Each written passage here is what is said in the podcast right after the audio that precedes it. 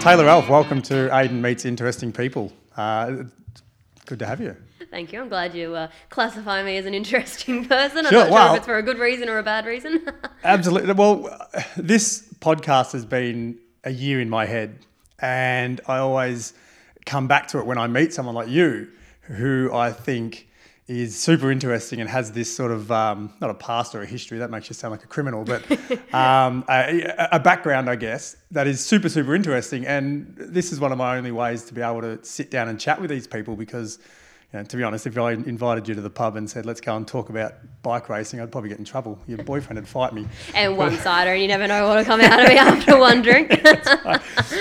So uh, we're in in your garage. Is this is this your happy place? Yeah, pretty much. Look, I don't know much about the. Um, a lot about motorbikes in terms of how to do engine work. Um, I know how to ride it quickly, but if you're asking me anything about the engine or anything like Right. that, I have no idea. Um, so it's my happy place in the means of I get to look at it and stare at it and look at how pretty it is and Polish just it up. kind of think like this is my bank account right here. Like, this is why there is no money in my bank account. Your entire savings account is Pretty just in- much. here in one uh, one shot. Yeah. Wow. And then I also like it because Ted, my partner, he races as well, and I just get to watch him work on my bike uh, instead of me doing it, and I don't get my hands dirty. So right, so you know where the go fast is, and you know where the uh, where the turn is, and that's just about it. pretty much, yeah. Right. Can, can you t- tell me about the um, the the the bikes that you race now? Like what what series are you in, and how is that series? What's the hierarchy of those series um, in in Australian motorsport? Yeah, so I so this bike here is a Yamaha R3. Uh, so I race this bike in the Australian Championships, and we have two categories in the Australian Championship for this.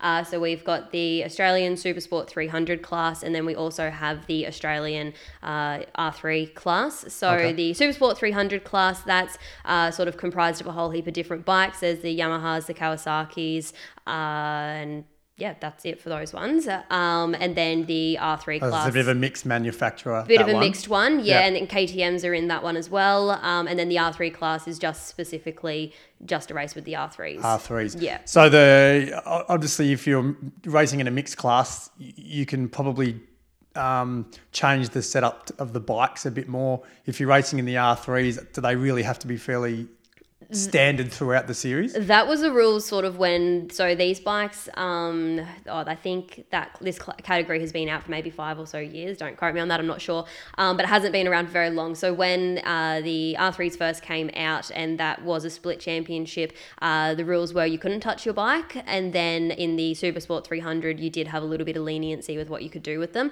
and then sort of throughout the years it was getting we were getting faster on them and it was getting a little bit dangerous as such um, because we were just trying to push the bikes to their limits and we were pushing them past their limits and then Right. that's when they kind of said yep cool you can do um, you know you can have the aftermarket suspension and just they made it so that it was a little bit safer so that we could also go quicker so yeah back in the day they would you could do different things to the bike but now this year and, and last year um, yeah you could make a few more changes to it so. Yeah.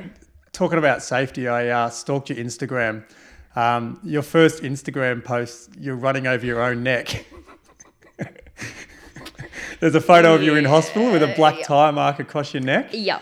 Yeah. Uh, that was and- from my own bike. Yeah, yeah, well. yeah, And then there's yeah. a video of you running over your own neck. Yep. Is that Yeah. where the interesting people come from? Like, Yeah, I'm sure there's not that's very many people you can talk to that have been like, yeah, I've run over my run over own own neck? neck. Yeah, Yeah. Yep. So obviously, the sport is a safe as it could be. Um, what can you do really, No. safety wise, when you know you're riding bikes? Like these bikes get to 200 k's an hour, but you know you can get upwards of 300 kilometers an hour on, on a super bike. So you Yeah. know we do whatever we can to stay safe. And yeah, that one that was on a Moto 3. Um, that was at Darwin at Hidden Valley, and my uh, you know the old famous saying, my ambition outweighed my talent, Right. and um, I was trying to make a pass on somebody for second place, and my foot peg dug into the ground and it lifted the back wheel up, and then I went to high side. But then as the bike was sliding out, the back wheel got back on the ground, and I just went straight over the handlebars and just sort of went down under Yeah, the bike. But it was great because there wasn't much damage to the bike because as we were sliding along the road,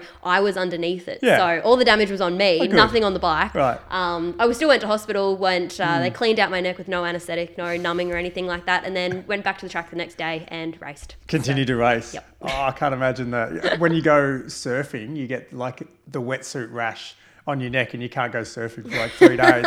I can't imagine running over my own neck on a motorbike. and Yeah, just well, having- that's not that's not even that the worst one. That's not even the worst sort of thing that I've done. I've got a Fill, tendency. go on, fill me in. So Give me a few top injuries. So my number one, like the, the running over my neck, was probably number two of the injury Right. list. How old were you when Um, you ran over your own neck? I was 15, I think. Yeah. Yeah, 15 Right. maybe. Um, but then it was about oh, three years ago, I think, and we were racing at Phillip Island. It was on this bike, and um, it was the second corner on the first lap. So, you know, we were all bunched up, especially in this class. There's 45 riders all on the same track trying to Yeah. be first.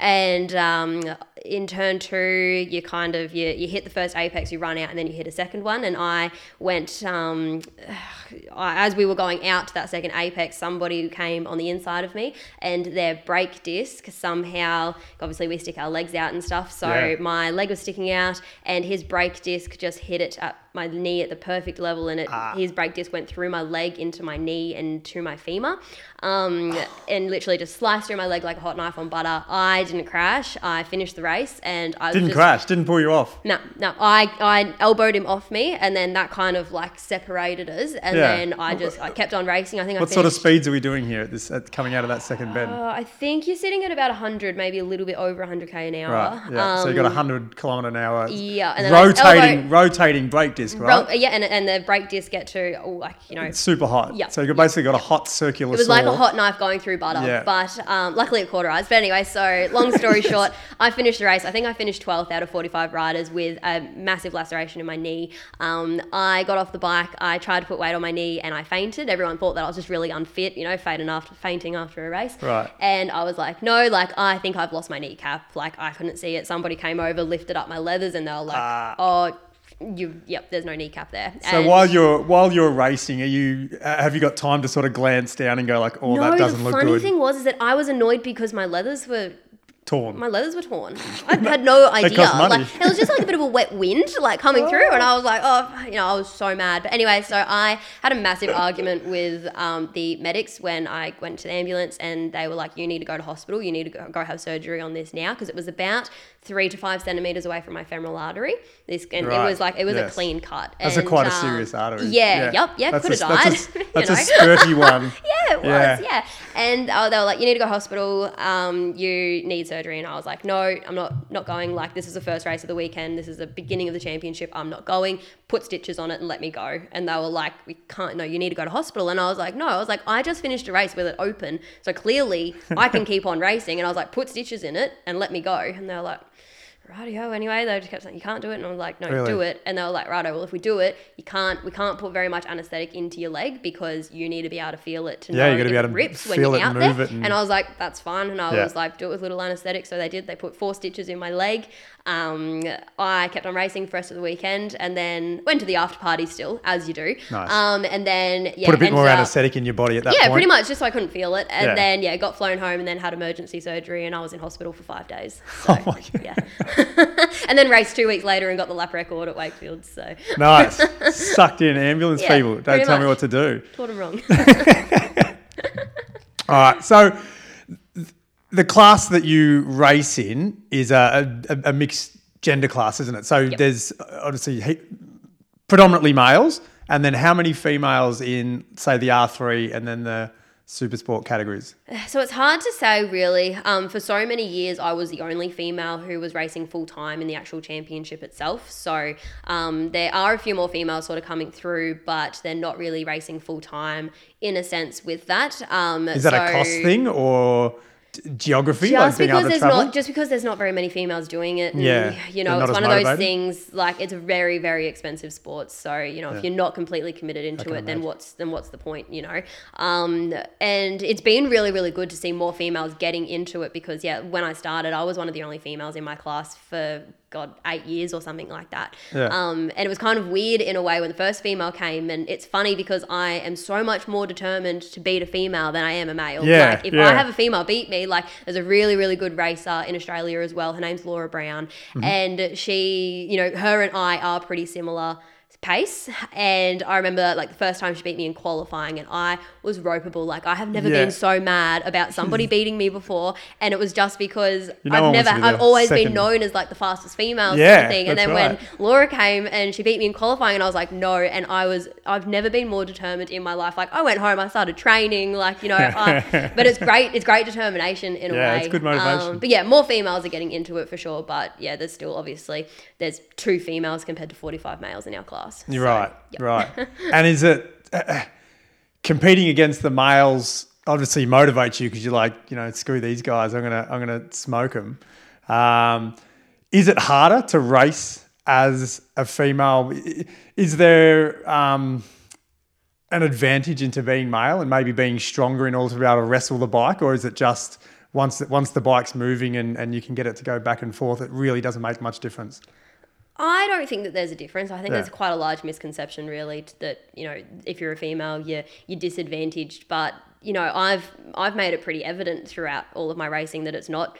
uh, You know, it's it's not a disadvantage being a female. I've won races in the Australian Championship. I've gotten on the podium in one of the most competitive classes in Australia. Like I've gone overseas. I've done all that. So Yeah. I think that alone just shows that there isn't that difference that people think that there is. Like, yes, I it's hard for me to sort of get that easy muscle mass that you know a lot of the males can and I'm quite short as well but you know I can't really I've tried racing a 600 and I just wasn't I wasn't strong enough couldn't touch the floor on the ground but you know again there's another female over in um, in New Zealand Avalon Biddle she actually won the 600 championship Oh, but really? yeah, Yeah. Um, but again she's shorter than me um, but she trains absolute butt off and she actually sort of changed a few things around on the 600 to suit her small size so you know there Yeah. are a lot of females doing really cool things in this sport um, but you know and like i said there's, there's such a misconception around it but, yeah, I, you know, I, I would honestly believe that you know. Um, I, I made the link with horse racing Yep. that female jockeys do equally as well as male jockeys because it really doesn't matter because you're not. I mean, and I don't know anything about horse racing, so someone can write to me and go, "You're full of crap, Aiden." But you're not wrestling the horse around; you're guiding it more so. Exactly, Whereas yeah. when I watch motorbike racing, I'm seeing someone come in and they've got it leaned right over on the right, and then they've got to flick it back to the left hand side and go equally as far on the left hand side, which I can imagine takes a hell of a lot of upper body and core strength and, and legs just to hang on to the thing. Definitely. And I think it's just one of those things like, you know, if you are a female in sport and you are good at it, then you know that you just ha- you do have to work that little bit harder to get like, you know, gain that extra muscle mass Yeah. to be able to do something like that. Like, you know, even me, I don't really go to the gym much anymore, but when I do race in the championship, I go to the gym all the time and I just still can't quite get, you know, I can't get that muscle up that, that I need They're to. not big. I mean, but racers aren't big guys, are they? Look at not, Valentino no, Rossi and Stone. yeah. They're pretty skinny, sort No, of. they're not at all. But you They're know, not. there's like Ana Carrasco. She won the world championship in, in this category, in the Yeah. three, in the 300 category, um, for the world championship. She's won that. Avalon Biddle won a New Zealand championship. I've won races in the Australian championship. So Yeah. you know, I think I think bit by bit, it's pedigree's becoming it's becoming more obvious that being a female is no Yeah. hindrance in what you do. So what? What is the barrier then? Why? Why aren't there as many females? I don't know. You know, it's it's one of those things. For me personally, I hate whenever I tell somebody who you know maybe doesn't know me or anything like that that I race motorbikes, and they just instantly think that I ride at the back. I've had so many sexist comments said to me like, "Oh, you know, it's good to see. You know, it's good to see you out there giving it a crack." Coming and then 23rd I or get 24th, yeah, yeah. yeah, and then I get really defensive, and I'm like, "No, like I've actually won races in the Yeah. championship, and I've found I have to change my wording as to how I." go about saying that I race motorbikes because if I just say, yeah, I race a motorbike, they're like, oh, yeah, cool, you're giving it a crack, you're at the back, you're probably getting lapped. Like, you can just see that. And then I know that that's what they're thinking because when I start to talk about my results and say, like, I've gone over the world to race, I've done all this, you kind of see their eyes just be like, Yeah, actually, oh, she's oh, and like literally some people have been like, oh, so you're actually good at what you do. And I'm like, well, yeah, funnily enough, like, yeah, no, I am good at what I do. Thank you. Like, not sure if I'm going to take that as a compliment or not, but um, yeah, look, who, Some who uh, knows? dishonest really? backpedaling from them at that point. Oh yeah, actually, yeah, yeah, exactly. actually it's one of those things. It's a it's a male sport, but why? Like, why is it? No one no one can actually answer that question, and I think that's maybe how we need to go about it when people say it's a male dominated sport. Well, why? Yeah. Like, what what genetically is stopping females from being in the sport? We don't know. Like, Can't think of any. I don't know. Yeah. I don't know. Hang on, hang on to the bike and uh, and just drive its Yeah. drive its head off. And exactly. I- so, uh, on a, on a on a weekend, So, are you racing in the super sport category and the R3 in the same weekend? Yes. So they race. Separately. Yeah. Okay. Se- So separately and still in the same championship. what's a yeah. what's a weekend for you? Yeah, separately. But what's a what's a weekend for you look like? A massive Busy by the for a sounds race, of it. for a race weekend. So Yeah. especially doing the two categories. Um, so singularly, we have um, like the Friday is always a practice. So we have um, three 20 minute practices on a Friday, um, and then on the Saturday we have two qualifying sessions and a race, and then Sunday we have two races, and then obviously. That's the same for the R3 and the Super Sport, so that's Right. double, so you're double, that, doubling double that. yeah, which is also double the money because we need double the tires, double everything else. Yeah. But yeah, it, it's it's good track time, and you know, it make, makes you a better rider because you're just constantly going. Really, You're on the track. Yeah, yeah. Practice must be pretty difficult for a bike rider. I mean, you're living down here in Warrnambool. We don't have a motorbike track at all, so I don't even know why you're here, to be well and truly honest. But um, if if you're a runner, like the majority of your practice is running. Yeah. If you're a swimmer, the majority of your practice is in the water. But if you're a bike racer, the majority of your of your practice can't be on the track. One, because you live in Warrnambool and there is no track here. But two, track days and stuff. I mean, you can't just roll on down to Phillip Island on a Tuesday afternoon because you had- you finish work early and, and do 50 laps, right? Yeah, it's um, it's it was one of those hard things. But it's funny you say, you know, you're in Warrnambool, there's no tracks around, but uh, we're so used to traveling to get to all of these tracks. And in Warrnambool, you know, we're five and a half hours from Phillip Island, we're five hours from Winton, we're three and a half from Broadford, and you know, two hours around Gambier, Okay. six hours to Tailem Bend. But in Brisbane, like where I used to live, um, we had Warwick, which was two hours away, and then the next closest track to that was 15 at Wakefield in Sydney. So Right. there's actually a lot more tracks here in Warrnambool. We're probably the luckiest place here Yeah. that there is so many diverse tracks because, yeah, like I said, in Brisbane, I had one track, which was Warwick, and Yeah. yeah, yeah. So it actually makes does make sense that you're here. Yes, See? exactly. Yeah, and obviously, like you know, you can do mo- you can do motocross racing, and um, you know, you can do track days at Lake Gillear and stuff like that. Because really, you just need to keep bike fit. But Right. um, yeah, pretty much any like leading up to a championship race, um, there's always like a pre-season test that is there, um, and then you're not allowed to ride at that track two weeks before you race. So no testing is allowed to go Oh, whatsoever okay. two weeks before. Until those Friday. Yep, and yeah. then and then yeah, and then Friday. That's when it all sort of kicks off. So So you mentioned practicing out at Lake Gillear. Um, a lot of people probably won't know that's a very different track than say Phillip Island, which is where the V8 supercars and you guys obviously race on the road. Yep. Uh, Lake Gillear is mud and jumps and dirt. Yep. Uh, obviously, how does this go on the jumps? I wouldn't mind taking this thing out. I reckon it wouldn't be too bad. I reckon it would be less scary than the uh, than the 450. But nah, um, like I said, I'm lucky that I've got Ted who races as well. So he's got a, uh, a Suzuki 450 that we often take out to Lake Gillear. But I Yeah. think I'm banned from riding that at Right. the moment. So Crashed it? Crashed it a little bit too much. You got Nice. brand new plastics on it. Took it out and Who's the crashed it. craziest out of superbike riders and dirt supercross riders? Hitting those jumps at that speed, I've, I've ridden a bike that's very powerful and, and, and a mate races at Mm-hmm. Lake Gillear. I can't imagine hitting jumps on those things. Like I was hitting like ruts in the in the paddock and just felt like I was going to launch. It's one of those things. I don't know if it's like you know who's crazier out of the two. Like, I feel like when you're just in your in your element, then you know I could never be a motocross racer. I'm really bad at it. I suck at um, I suck at racing motocross, and I think that's pretty evident as well. If you see me watch uh, ride a motocross bike, you'd watch me and be like, she doesn't know what she's doing. You would never think, oh no, Right. she's actually won an She Australian races. championship race. Like, no, she knows what she's doing, but I'm hopeless. and like same thing as well. You know, Casey Stoner, world champion, goes to V8 supercars and, and can't race a V8 supercar, and No you would good, think. yeah. V8 supercar racing would be easy because you're in a cage. It's you know a little bit safer, but Right. you know I, I reckon we're all just as crazy as one another. Yeah. Really, doesn't really matter what discipline you're in. I think we all have a little bit of a screw loose. I watched um, Mick Doohan one year. You would know who Mick Doohan Yep, was, being a course. motorbike racer. Yep, yep. A lot of people your age would have no idea who Mick Doohan was. uh, Australia, well, world champion, World, uh, motorbike racer, probably f- three or four times. Mm-hmm. Uh, I watched him actually race on four wheels um, in the Race of Champions event uh, in Beijing, and yeah, no good. No good. But you'd think it would. Like I, um, my one I'm of sure, my, yeah. um, like one of my best friends back home, Luke Spalding.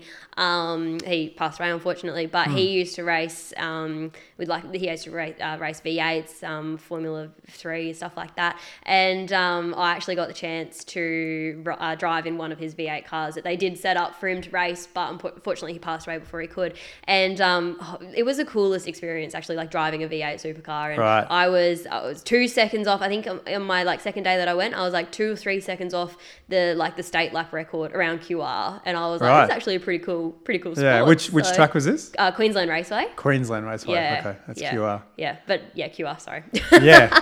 um, but yeah, and obviously And that's that would have been a very different, yeah, obviously a very different experience. It was. Um, it was crazy. Like you know, you only felt used huge. to. Yeah, it was just. And but I felt I felt safe. But still, when I crashed the car, which I did, I locked the brakes off and Did you? spun Oh, out good and you. off. Oh, and, I, you know, I was. Was a lot of your stories finish it, and then I crashed. yeah, I've got a tendency for it. Yeah, yeah, I've got a tendency for it. I like to, um, yeah, I always like to push me limits way too much. Um, I, I drove. I went to one of those. Um, what are they like? An organisation, like a company that gives you V8 supercar um, a test, right? You know, Yeah, like yeah. you, you hire the car and you drive around it. And uh, I was driving around. I was having a great time. Uh, but it did cross my mind that this is not like a V8 supercar. It sounded like one, and the internal sort of and you sounded feel like really one. cool driving it as well. Yeah, and I felt really cool. I felt really fast because I was overtaking a lot of people. But what was really funny is I had an earpiece in, I think, in my helmet, so I could Yeah. hear the guy. Yeah, I could hear them. Yep. But I kept asking him questions, and after about lap two, he turned around and said, "Stop talking to me. I can't hear you." I was asking questions like, "Oh, should I cut out this way and cut back in?" I was trying to be very professional Yep, about it. yep. I was looking for a contract, I think. But anyway, in the end, he said, And here you are. yeah, and he kept, he kept trying to tell me, oh, you need to break earlier, and, and you know, as you do when you're racing. But I only had Yep. six laps. I just wanted to thrash it. I didn't. Yeah, I, you I didn't. wasn't- You didn't care about braking. No, I didn't what care. were the brakes like? Yeah, I'd put them on. I just put them on real late. Yeah. Dive in and yeah. Get the Um, whole experience. But uh, yeah, actually driving a, a proper V8 supercar must be must be. You might make the change if, if bike racing I doesn't would work have out. liked to. Um, I'm pretty close fam, uh, pretty close like family friends with them. So he actually messaged me the other day saying if I wanted to, uh, wanted to get back in the bike and Luke's do, dad? do it. No? Yeah, Luke's dad. Yeah, Yeah, yeah. yeah. Um, messaged me saying, do I want to get back in the car and do an endurance race with um, Luke's sister Bella? And unfortunately, I was here, and because of COVID, I couldn't get there. So Yeah. a little bit of a bummer about that one. But Ah, yeah, doors- hopefully, hopefully we can be back in it sooner. Doors open though. Yes. Doors open. Um, back to back to learning how to race. I did my research and found out that you rode a motorbike on the same day that you learned how to ride a push bike because you were so determined to show your dad that you could ride a motorbike that you just had to uh, Had you had to ride the pushy first. That were the rules. Yeah, it was a uh, yeah. I guess everyone's always like, "Where did you start? Like, were your family into it? Like, you know, how did you get involved?" I'm like, "No, I was a stubborn two and a half year old who wanted to do flips on a motorbike after Yeah. watching the Crusty Demons. That's literally how it started. Like, Right. you know, mum and dad had bikes before me and my sister were born. Um, but once my sister, who's older than me, Jacinta, she was born, they kind of sold all the bikes and thought we should probably be responsible adults. Yeah. And um, yeah, yeah, then yeah, two and a half years old, took me to a Crusty Demons race meet, and yeah, I literally threw a tantrum on the floor. I said, "No, I'm not leaving until I want to do what they do. I want to do backflips on Right. a motorbike." And Dad was You like, saw the "Oh, other kids getting like, we ice creams and lollies, and you wanted the bike. yeah, bikes. and here's me wanting a bike. Typical like two and a half female girl. Like my parents were just kind of like, yeah, cool. We've really, you know, done good here, haven't we, Stephen? Um, and yeah, got one, got one for Christmas. And but the rule was that I couldn't ride the motorbike until I learned how to ride a push bike without training wheels. Right. So I learned how to ride the push bike in less than a day. Apparently, I got like ten meters up the road um, with no one holding me, no training wheels, and apparently did that. And then I um, I literally like threw the bike down and then ran into the shed, put my bike on. I said, "Righto, Dad, I'm ready to go." And he was like, "Yeah, cool, radio." Anyway, I had my first ride around, and apparently the first thing that I said when I like got off the Pee 50 was, "Oh, Mum, I love it. I just I don't have to use my legs. It's just so easy to ride." And I'm like, Mum Did it have training wheels, that bike? Was it like a no, motor- no. Back in the day, there was no such thing as getting Pee 50 with training 'Cause I've wheels. seen kids so- have 'em, yeah, Yeah, now wheels. nowadays they do, but Yeah. yeah, that they, they didn't back then, and uh, well, back go. then, 23 years ago, 20 years ago. God, Yeah, because even riding a even riding a push bike at three is not unimpressive. Like even Yeah. like my I think my kids were five or older. I was just that determined, and I think it's Yeah. because I literally I just want to do backflips on it, like you know. Man, your dad wishes he had taken you somewhere cheaper that night, Yeah? I know, literally. Uh, let's talk, let's talk about costs. Um, obviously, a weekend is a, is a huge deal. When you roll up to Phillip Island, say for a weekend of Super Sport and R3, you've already got the bike, you've got the leathers, you've got the helmet, you've got all that sort of stuff. How do you get through the weekend? You need fuel, you need tires, you need new plastics if you bin it, you need entry fees. You, how, It, what's a uh, weekend going to cost you to run? it's a- it adds up, and you know, it's, Can it's- imagine. we don't like to add it up a lot of the time, Right. Um, Put your 'cause, you know, fingers in like your a, ears, A yeah. set a set of tires um, cost around. 450 $500 for one set and we Yep. go through about three sets four sets even um, depending on how good i'm going throughout the weekend Yeah. um, yeah usually four sets of tires for a weekend and Right. 500 So you're looking 1600 bucks. Yep, just Yeah. tires, and then obviously we've got like accommodation, we've got fuel to drive there. Um, yeah, all of the Yeah. plastics for it, and you know if you crash one of these bikes, luckily with the R three and the luckily with the R3, it's a little bit cheaper um, than most categories, Mm-hmm. uh, but at the same time, you say cheaper, and I've had a crash before that cost me four grand to fix, and Yuck. didn't cost that much pretty much to buy a bike. So Right. um, you know, and same with the helmets. Uh, you, we have the highest quality helmet that you can get. Like I wear an Arai helmet, and Yeah. you know when you crash that, um, you can't use your helmet again. So that's twelve hundred dollars right there, just in your helmet. And you know, it's pretty funny. Riders can have broken bones. They can have complete broken legs, and we, if obviously when you have a broken leg, they got to get you out of your leathers, and they cut them open. And any single rider refuses to get them cut off. Like we, could, you could have a, like my dad had a shattered ankle once riding motard, and he was like, "No, you're not cutting these leathers off me. Like these Yeah, are these expensive. Like it's already Yeah. shattered. You can't do much Yeah. more I've already trashed the off me." bike. Yeah, yeah. Um, but look for a round can cost anywhere upwards of you know say eight eight to ten thousand dollars just for my category. Obviously, the higher you go, the more expensive it goes. Like Yes. I think a tire bill for you know the super sport or even you know uh, sorry the six hundreds or even the thousands, it's upwards of like fifty grand just for the tires. Just for tires Just for the for the year. Yep. Wow. And, And how many? obviously- How then many? obviously you add yeah testing into that as well. Like yeah, it's a it's an expensive sport. imagine. How many rounds a year are you racing in? uh, about seven. Seven rounds Yep. a year at Yep. roughly, you know, five. Would you say five or eight? Anywhere, Eight- anywhere eight- between five to ten depending grand. on it if you crash it, yeah. Like I, um, that time where I ran over my, um, oh, oh, that wasn't even that one, but you know, if you ride off a bike, I wrote off a twenty-five thousand dollar Moto three once in one weekend, and that was that was twenty-five grand right there because Wow. couldn't ride it anymore. So you know, Yeah. even at Phillip Island, Trashed. I've written an R three off at Phillip Island at the very last race of the year. Wrote it off at turn one. Um, turn one race. yeah, one, turn one. Yeah, yeah. So you know that wasn't exactly the Right. best way to end Got the, the whole year. weekend to so, sit there and But you know, you, you go to a round and you're like, yeah, cool, this can happen. But you know, we're all that determined to get out there that, in a way, the cost just doesn't really come to mind because you always Yeah. just figure it out. everyone's everyone's hobby is like that regardless. Yeah, it just depends on what you're. So the Yamaha R3, uh, can I see these on the road? Like, are they, how how close to this is a Yamaha road bike? If Yeah, I'm- so when, when we buy the bikes, they're completely road spec. Um, Yeah, obviously these bikes you can ride on the road, and that's how they start off as well. Um, if you're poor like me, I actually bought this bike was a write off from Yeah. somebody else. So Okay. I bought this on from the wreckers pretty much for two grand and just did it up myself. Nice. Um, and that was just instead, so I didn't have to buy a eight thousand dollar brand new R3. Right. Uh, so yeah, obviously we take off all of the race uh, race glass. Sorry, we take off all of the road glass and put on race glass, and that's why there's no lights or anything Right. on them. So these are specifically designed race fairings. Um, and then we unplug all of the ABS. We obviously change all of the foot pegs um, and stuff like that, so that they're all race spec as well. Um, yeah, there's a fair bit of stuff that we did to get the bike all ready to race, and it does all add up a add up a fair bit. Um, but yeah, these bikes you can yeah ride ride on the road.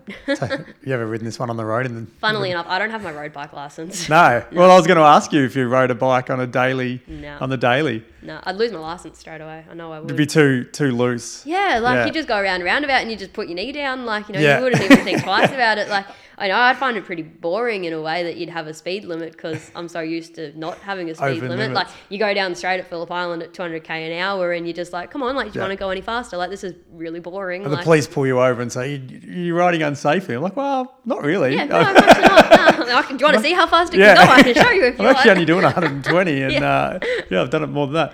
Uh, you talk about riding around a roundabout and putting your knee on the ground.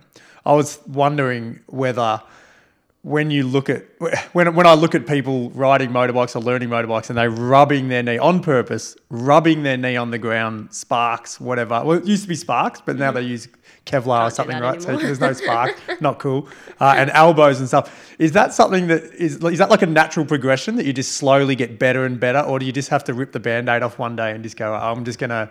I'm just going to have to get around this corner and rub my knee on the ground just so I can say that I've done it and then it'll become easier. It's not a scary thing, funnily enough, and everyone thinks like, oh, Oh, doesn't it that is. doesn't that hurt? Like, you know, doesn't it hurt doing that? Isn't it scary? But you know, it scared me the very first time that I did do it, but I was also 12 years old or something like that. Um, but you know, for me, I remember my progression being um, when I was on the KTM 65. So I didn't start road racing on an actual road bike. I started it on a KTM 65 and just put slick tires. So on a normal dirt of- bike you would have on the normal dirt, yeah. So Yeah. a norm, normal dirt bike, and instead of the motocross tires, I put on road tires. Slick tyres, yeah. Um, so I remember I firstly scraped my toe on the ground um, with my toe sliders, and I was like, oh yeah, I'm cool, I'm really quick. And then you know it went to your knee, and then oh, I'm not cool enough to get my elbow down. I've gotten it down on a crash, Yeah, but um, yeah. but yeah, no, not cool enough quite for the elbow. But no, it's not it's not a scary thing, and you know it's actually there's actually a bit of science behind it. Like when you scrape your knee, that's actually your um, you use it as a basis as to how close you are to the road. So it's also there. So you use your knee if you are going around a corner and you tuck the front. You actually use your knee to pick yourself back up. So Right. some people, their riding technique, they'll plant their leg on the ground and they'll keep it there the whole entire time. But for me, I touch my knee on the ground and then I just pick it up slightly and I just I use that as my basis. As a bit of a how- feeler. Yeah, just a Yeah. bit of, you know, and then you know, and then when you do go to tuck the front, you know that your knee's right there on the ground and you can pick it up to save it. So there's actually like you know a little bit of a little bit of a technique. You know, watch some Marc Marquez footage and you'll see exactly uh, what I mean by that one. I, I see guys like Marc Marquez and and uh, those guys. They, they don't walk very well anymore. They they've all got limps. Yep, all of them. I think if you see um. Is it Daryl Daryl Beattie? Daryl Beattie, missing yeah, fingers. Yeah, he's only got like one toe on one of Yeah. his on one of his. They get him jammed in between the road and the brake levers and stuff, and the, and, the, and their fingers in for between me as the. well like obviously having long hair um i my biggest fear is having and that's why i wear my hair up in a bun like inside my helmet but my biggest fear is if my hair was sticking out if i crash and have my hair go through my back tire that has Ah. always been my biggest fear Bucket list? No. definitely not but like just getting de-scalped on a motorbike just Oh, not, not there for me but it's always a it's a Does that happen? no no not yet Fingers Don't crossed. YouTube it just in case it happens. You might, you might look it up on helmet. you look it up on YouTube and find four thousand videos of it happening, yeah, and you'll never happening, ride again. Probably wouldn't do it. You might have to well, actually Shave my hair off. You would have actually shave. Yeah, you wouldn't never ride again. You'd shave your head. um, is that your aim? Like, would you love to be? I'd love to be a professional racer, but Yeah. you know, it's one of those that you know, an actual professional racer racing in the world championship, but. You, you can only go as far as your wallet can go. Right. Your talent can take you so far, but anything above that, you need to have the money to back you. Like I've had opportunities to race in a world championship, I've had opportunities to race in a Spanish championship, a junior European championship, but each and every one of them come with a cost. Price and it doesn't matter even if you race in the world championship, everyone's still paying for a ride. No one's really, unless you're, you know, Marc Marquez or something like Right. that, you know, Fabio Quartararo, those those kind of people, they're getting paid. But you know, even the top riders in the Moto three class and whatnot, Right, they almost renting bikes, paying, yeah, like they're renting. all yeah, they're all paying their ride Yeah. in, in a team. So you know, if in, I classify them as a professional racer, obviously they are. They do it as a full time job, but you know, there's still somebody behind them paying for that ride. Yeah, so, you know, sponsors You, can't. yeah. Getting a free ride is very close to impossible. Yeah, right. yeah. Uh, and especially in Australia, I'd imagine it's not a, it's not a massive massive sport. No, not at all. So if money was no object, So I, I gave you a, a blank check and said, knock yourself out. I'm an extremely rich podcaster.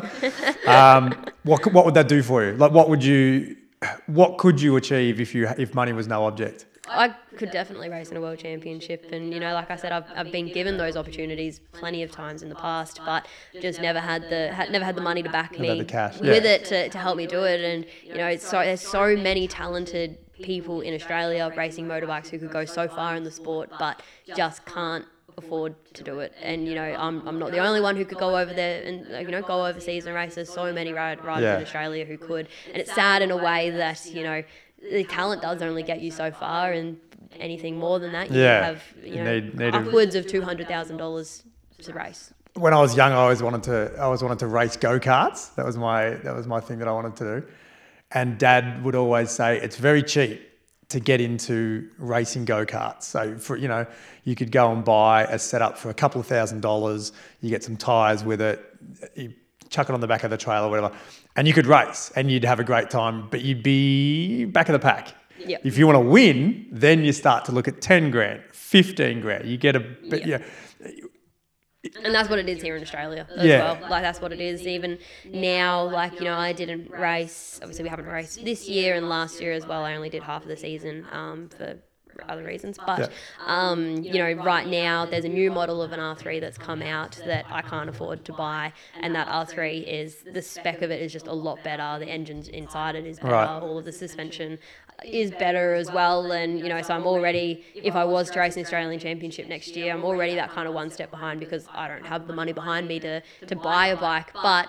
I still love what I do. I still believe in myself when it comes to racing, and I know that I can still be up the front. But you know, the sport is just ever changing, and you know, the hardest thing with my class as well is that it's, it's the progression for, for a lot of children. So you know, a lot of people in that class are 14, 15 years old. Right. So you know, a lot of their parents obviously are paying for it, and you know, I was the same when I was that age. My parents were paying for it, and I was riding a twenty-five thousand dollar Moto three. But the second that I had to start paying for it, I couldn't Right. obviously afford that, and that's why I went to the R three class. So you know, I do everything that I can, and you know, so does Ted, my partner, and you know, we just do what we can to make it work. How many people in your class are going to turn up next year with that new R3? Pretty much nearly all of them. Really? Yeah. Most of them will turn up with that new bike. Yeah. Yeah. Yep.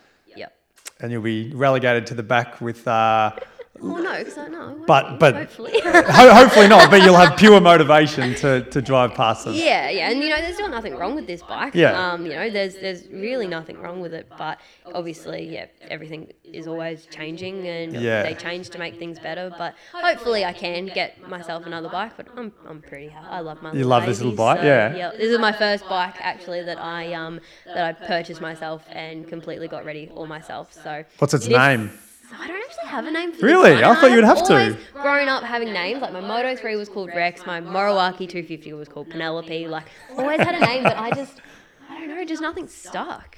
Yeah, no, you just haven't, yeah. It's open. If anyone wants a name for this bike, like, go for it. Right. I laughed at the seat when I came in because I thought the seat had been removed and you were like reupholstering it or something, but that's, No, that is- that's no, the that's seat. it, There's, yep. there's not much to it. No, there's absolutely nothing to it at It's all. not built for comfort, is it? No, no, not at all. And then, yeah, obviously that's where you grip on with your knees. Hang on- hang on with that. And Yeah.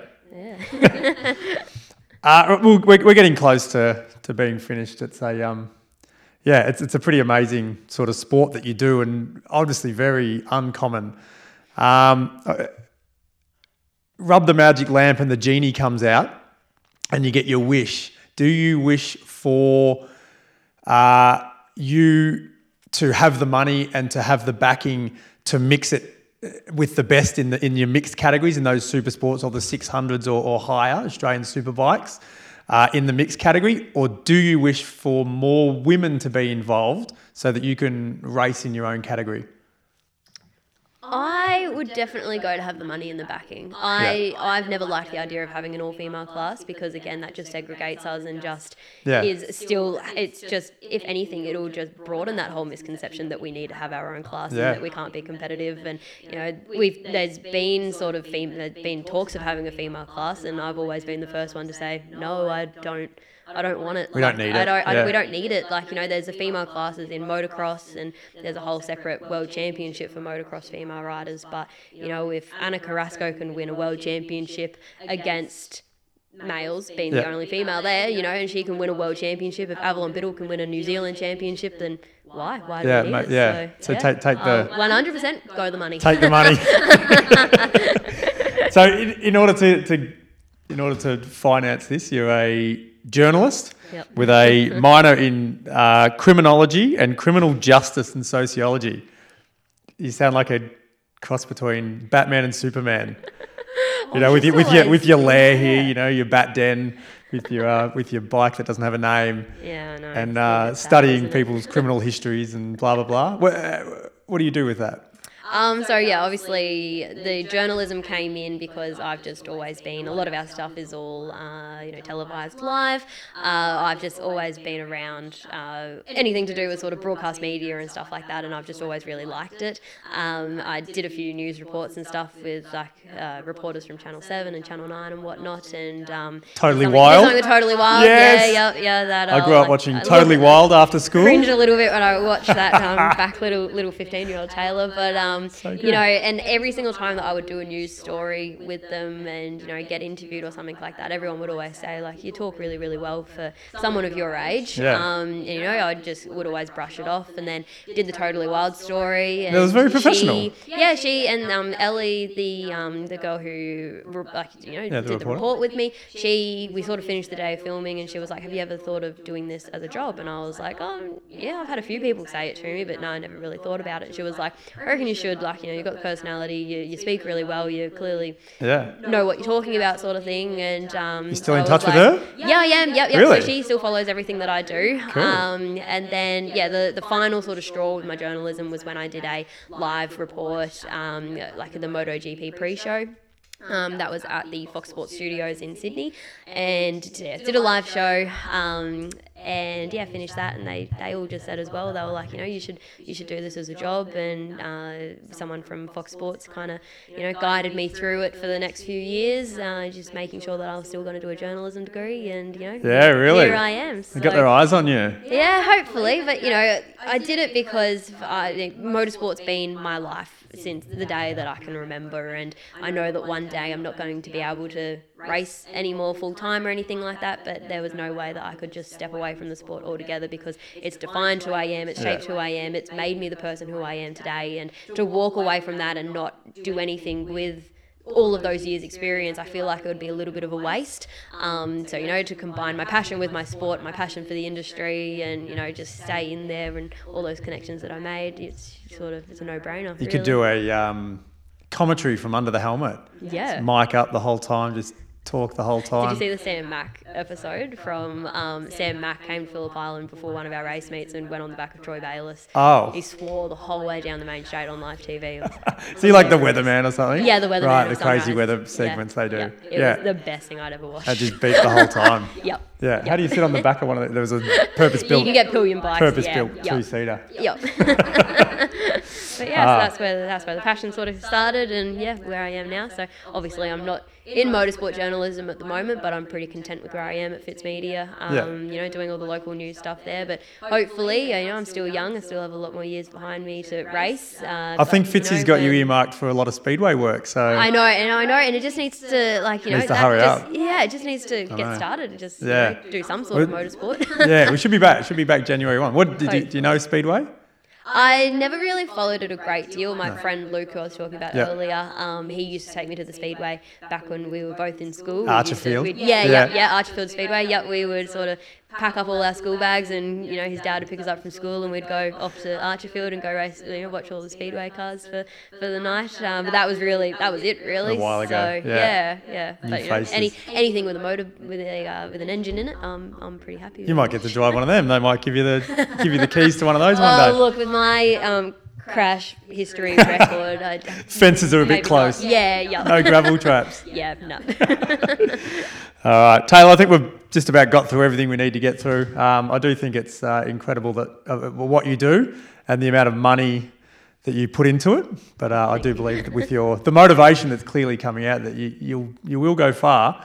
Um, just need to find a uh, I don't know, some sort of rich benefactor or someone that Yeah, I know. someone yeah. that's got a lot I of did, money. I did. I did the. I did the wrong thing by dating someone who raced a motorbike. Yeah, well, because right. like you know, I don't even have a boyfriend who has money because we're basically Yeah. broke as anything. But we've got two really cool bikes to show from it. So Any money that comes in gets uh, gets it gets out straight away. You, Yep. you have to wrestle him for it to see Yep. who gets to spend Yeah, on well, their bike. literally, like you know, it gets to a stage with racing where even when you're working and you don't think like, oh, I just finished a day of work, you're actually just like, cool, well, that paid for a set of tires Yeah. today. Like, yep, cool, right, on to the next day. Like, what will tomorrow pay for? Don't worry about food. no, two minute noodles, it's fine. It's a really healthy diet. Two minute noodles and Michelin tires. Yeah, pretty much. Yeah, that's what That's your all that wage goes to. yeah. Uh, it's been a pleasure. Thank, you very much, for having me. Thanks for classing me as an interesting person. Absolutely. Sure are. All right. Goodbye. See ya.